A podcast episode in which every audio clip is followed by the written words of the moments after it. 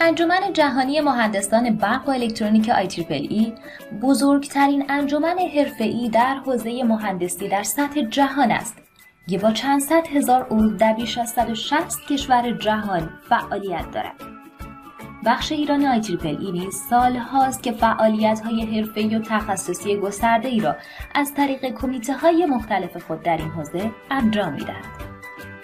کمیته ویمن این انجینیرینگ یا زنان در مهندسی بخش ایران با هدف ایجاد انگیزه برای جوانان و به اشتراک گذاری تجارب ارزشمند اساتید، متخصصان و کارآفرینان اقدام به تهیه پادکست هایی در این زمینه نموده است.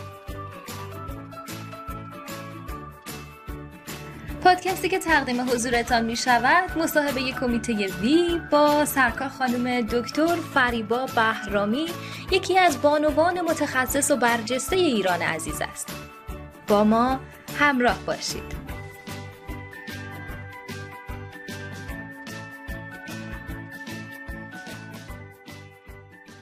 به نام خدا من ماهده پریوند و همراه خانم شیوا اسواری و آقای مهدی اسقر از کمیته وی خدمت سرکار خانم دکتر بهرامی هستیم.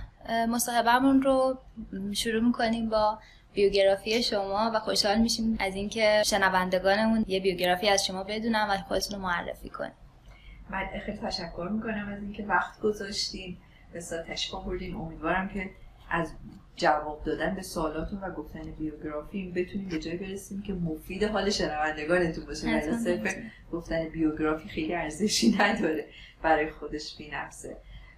اون چیزی که از نظر خود من بخوام به طور خلاصه بگم مهمه اینه که من تحصیلات دبیرستانی این رشته که کار کردم ریاضی بود ولی همون موقع خیلی دوست داشتم که پزشکی بخونم. فقط احساسم این بود که خیلی مسئولیت خطیر و سنگینیه و همیشه از اینکه باعث مرگ یه مریض بشم میترسیدم. و همین دلیل ترجیح دادم مهندس بشم چون فکر می‌کردم ریسکش کمتره.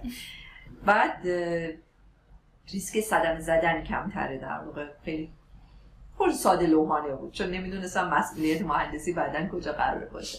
بعد خب به اصطلاح بعد از اینکه دیپلممو گرفتم و کنکور دادم و به وارد دانشگاه شدم رشته ای که کار می‌کردم رشتم مخابرات بود. مخابرات سیستم بود کار می‌کردم تا دوره کارشناسی ارشدم.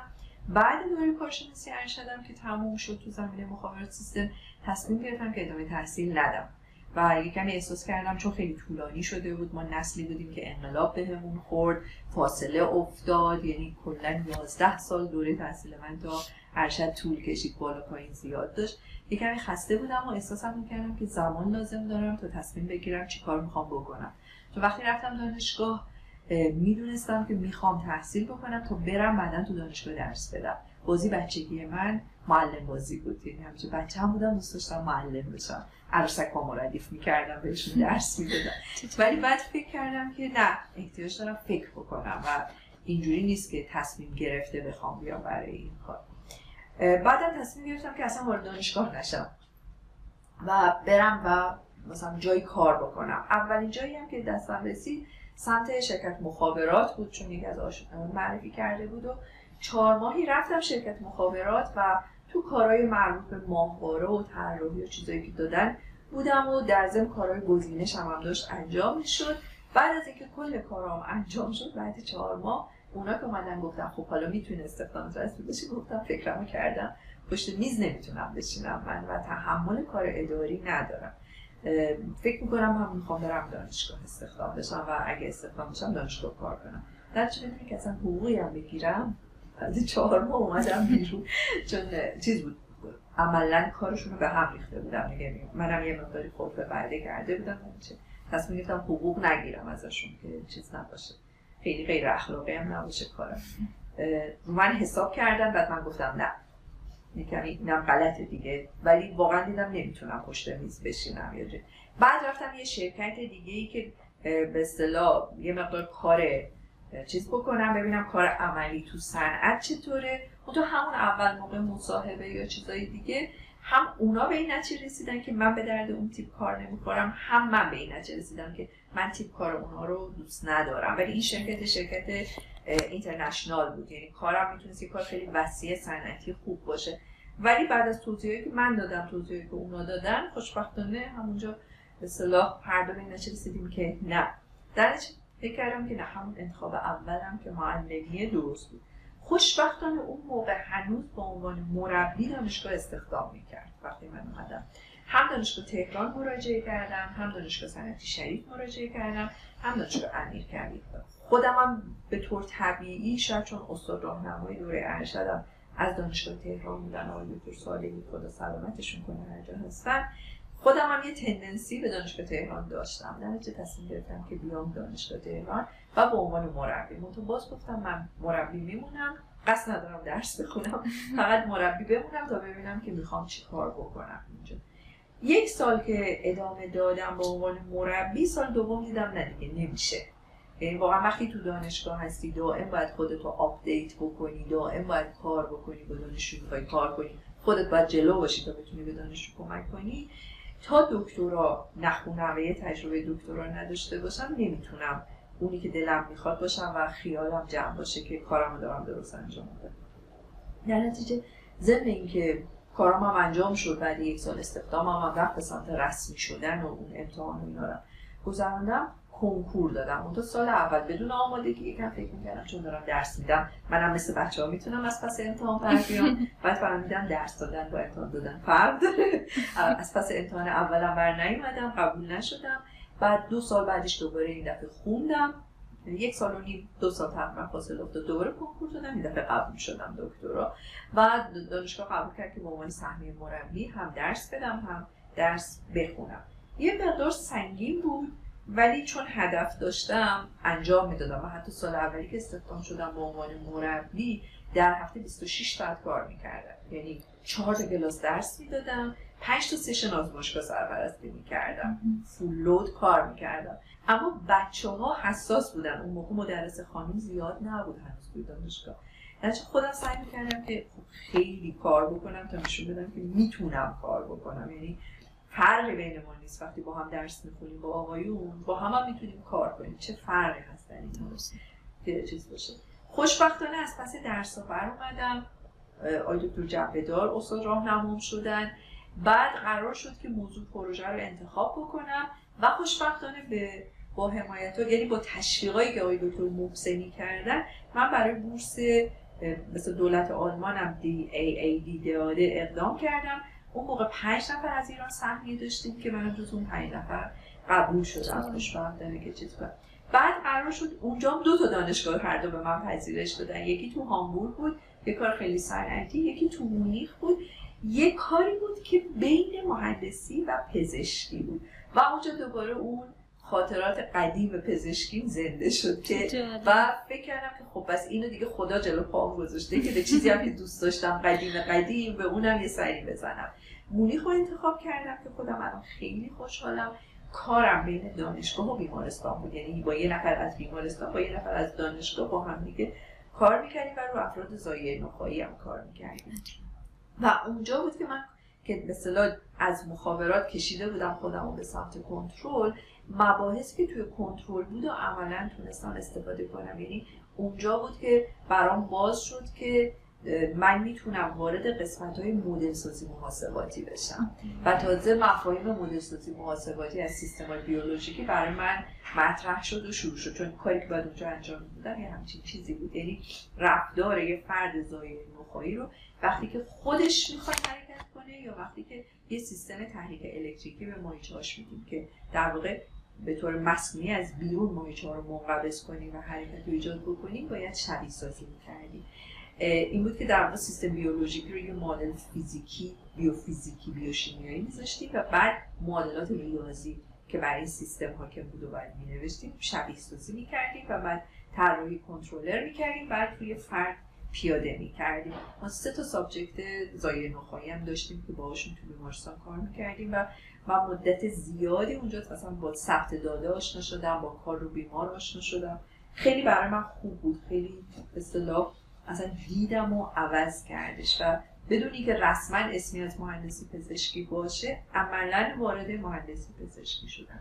بعد بورس آدم دو سال بود استاد آلمانی من شیش ماه خودش به من بورس داد که اونجا بمونم کارو براشون تا یه جایی برسونم. در نتیجه دو سال و نیم آلمان بودم. بعد که برگشتم دیگه یک سال اینجا ضمن درس دادم کارمو جمع جور کردم و دفاع کردم. دو دکترا هم خیلی طول کشید مثل دوره ارشد و کارشناسی ولی خب دوره خوبی بود. خیلی تجربه خوبی داشت.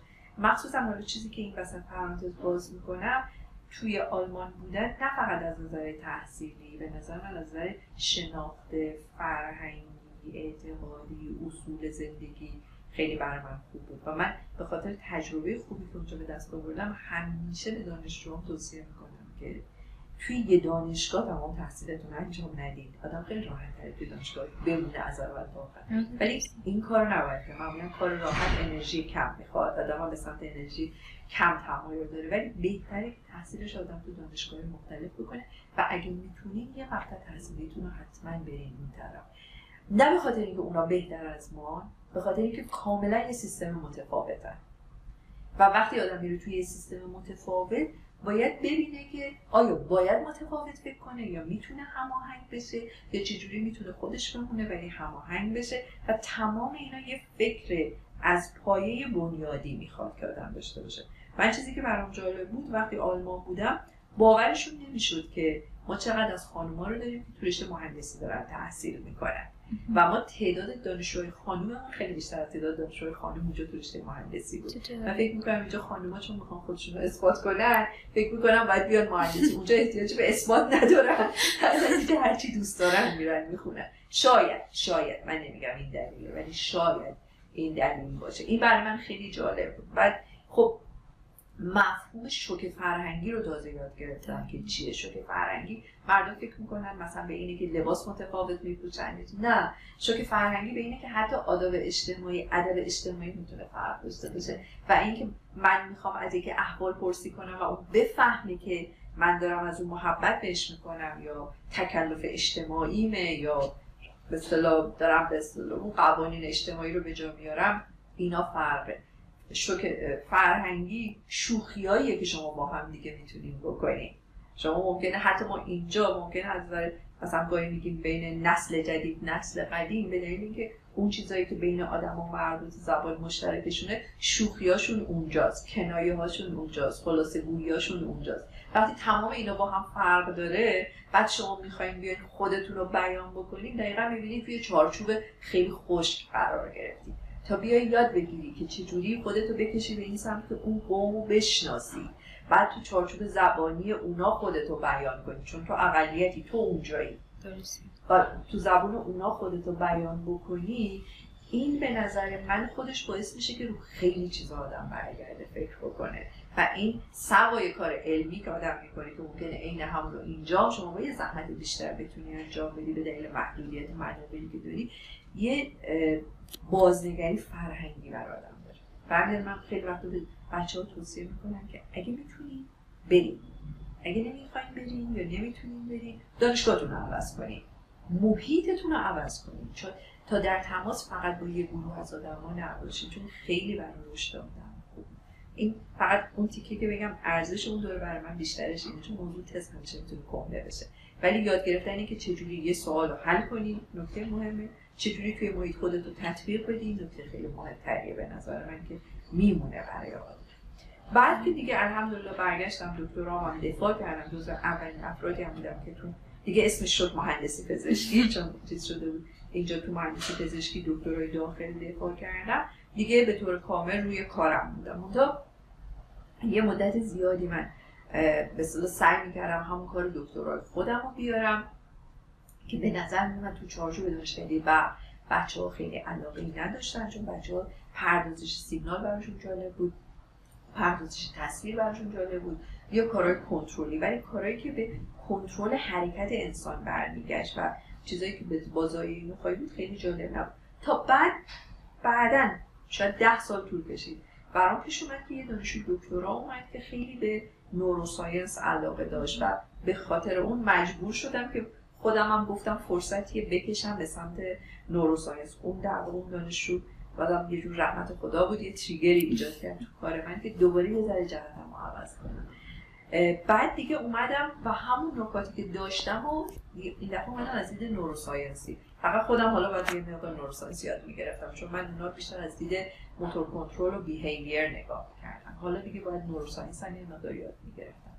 که دیگه وارد شدم و به خاطر دانشجو دکترام با هم دیگه کار کردیم و neuroscience که رفتم و اون دید مدل سازی و computational رو توش به کار بردم خودش یه به اصطلاح فتح بابی شد و دانشجو بیشتری علاقه من شدن و کار پایه گرفت.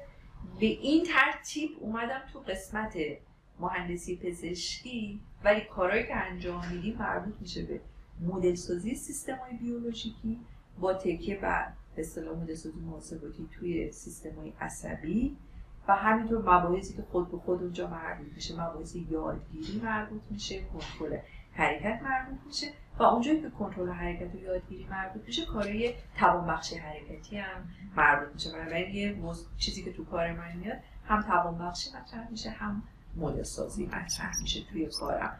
که این بود مهندسی پزشکی رو من بیشتر دارم که در واقع بیشتر بود research. اگر بخواد به از research بیاد توی عمل در واقع research ی که در رابطه با نتایج بالینی داره کار می‌کنه. یعنی از توان بخشی آره، ما دستگاه درست کنیم setup درست کنیم یا ایده بدیم برای اصول توان بخشی که میشه توی به اصطلاح بالین استفاده بشه تو کارهای فیزیوتراپا کار درمانا فیزیکی. تو قسمت مدل سازی هم نتایج اون قسمت که من دارم کار می‌کنم مدل سازی در واقع روی بیماری های neurodegenerative مبنای electrophysiological کار نورونا یا مدارای نورونی میاد. روی اون قسمت هم ما در رابطه با مثلا همکارای به ما کمک می‌کنن که مال علوم پایه دانشکده پزشکی شهید بهشتی از خانم دکتر جان احمدی خانم دکتر حسین مردی. اینا های نورونی دارن های مدار نورونی دارن. ما با نتایج اونا با ایده از اونا با سوالای مطرح برای اونا میایم کار خودمون انجام میدیم یا گاهی یه نکته برای خودمون جالبه پیپری خوندیم جالبه می‌بریم با اونا همگامش می‌کنیم. مثلا ببینیم که به چه طریق اونجا نتایج ما می‌تونه کارهایی رو که انجام میدن ولیدیت بکنه یا محدودیتش رو نشون بده یا مشکلش رو نشون بده بهشون. هینت بدیم که کارو چی کار بکنیم. و اونا کارشون کاملا عملی کارهای آزمایشگاهی که انجام میدن. چون بعدا نتایجشون رو برای طراحی دارو به کار می‌برن برای پاسخ به مکانیزم رخ داده مسائل به کار می‌برن. خب ما توی اون قسمت داریم از طریق مدل سازی کمک می‌کنیم که توی به دست آوردن جواب سوالاشون مثلا یه هینتی بهشون بدیم یه راه حلی بهشون بدیم. در واقع خلاصه یه خورده طولانی شد. مثل مقدمه ابن خلدون شد یه خلاصه حالا در حدی که چجوری خیلی جالب بود خانم دکتر بهرامی. پس این تغییر گرایش شما از سمت مهندسی برق و مهندسی پزشکی در واقع همون رفتن به دانشگاه مونیخ بود و علاقه ای که از قدیم شما داشتین. آره ولی یه چیزی بهتون بگم. ما کار مهندسی پزشکی یه جوری یک تعریفی که از مهندسی پزشکی میشه داد نه تعریف جامعه کامل ولی یک تعریفی که از مهندسی پزشکی میشه داد اینه که اصول مهندسی رو شما در پزشکی به کار ببری. اون برش هم هست. چون الان خیلی از کارهای مهندسی بایو اینسپایرد هستن دیگه. یعنی اصولی که در طبیعت وجود داره مخصوصا طبیعت زنده که هوشمنده و خودش کنترل انجام میده خودش می‌تونه بیاریم تو مهندسی استفاده ما هم بیشتر قسمت از مهندسی به چیزه. وقتی از مهندسی می‌خوای بیاری تو پزشکی استفاده بکنی مثلا نتایج رو می‌تونه بگی هاست کار من پزشکیه من با عنوان مهندس میام تو جامعه پزشکی کار می‌کنم. خب؟ می‌تونی بگی هاست من یه دانشکده مهندسیه. من اصول پزشکی رو میارم اونجا و همون کار مهندسی رو برای پزشکی انجام میدم. الان کار من اینوریه. یعنی من تو جامعه مهندسی هم دارم سعی می‌کنم اصول پزشکی رو بیارم اینجا ولی برای پزشکا کار بکنیم دیگه. برای هیته پزشکی و علوم پایه و علوم طبیعی کار بکنیم. در واقعا این نیست که من از مهندسی برق رفتم مهندسی پزشکی. الان تو برق یه گرایش بیوالکتریک داره. در ضمن ما مستقل از برق مهندسی پزشکی بیوالکتریک هم داریم که اون host ش رو یه جایی گذاشته که تمام شاخه های مهندسی که با بیو کار دارن رو یه جا جمع کرده. شما می‌تونی دانشکده مکانیک بری و روی پدیده بیولوژیکی کار بکنی بیاری. و بشی بیومکانیک. درست؟ تمام ارتوز پروتزا و تمام بخشی های حرکتی پایه اصلیش توی بیومکانیکه. و کارهایی که روی تحلیل حرکت و آنالیز حرکت و اینا یعنی با تحلیل بیومکانیکی شما می‌تونی بگی من فقط نتیجه آخرش رو میگم وسطش حالا بمانه. هر کی دوست داشت بعدا می‌تونه بیاد ببینه.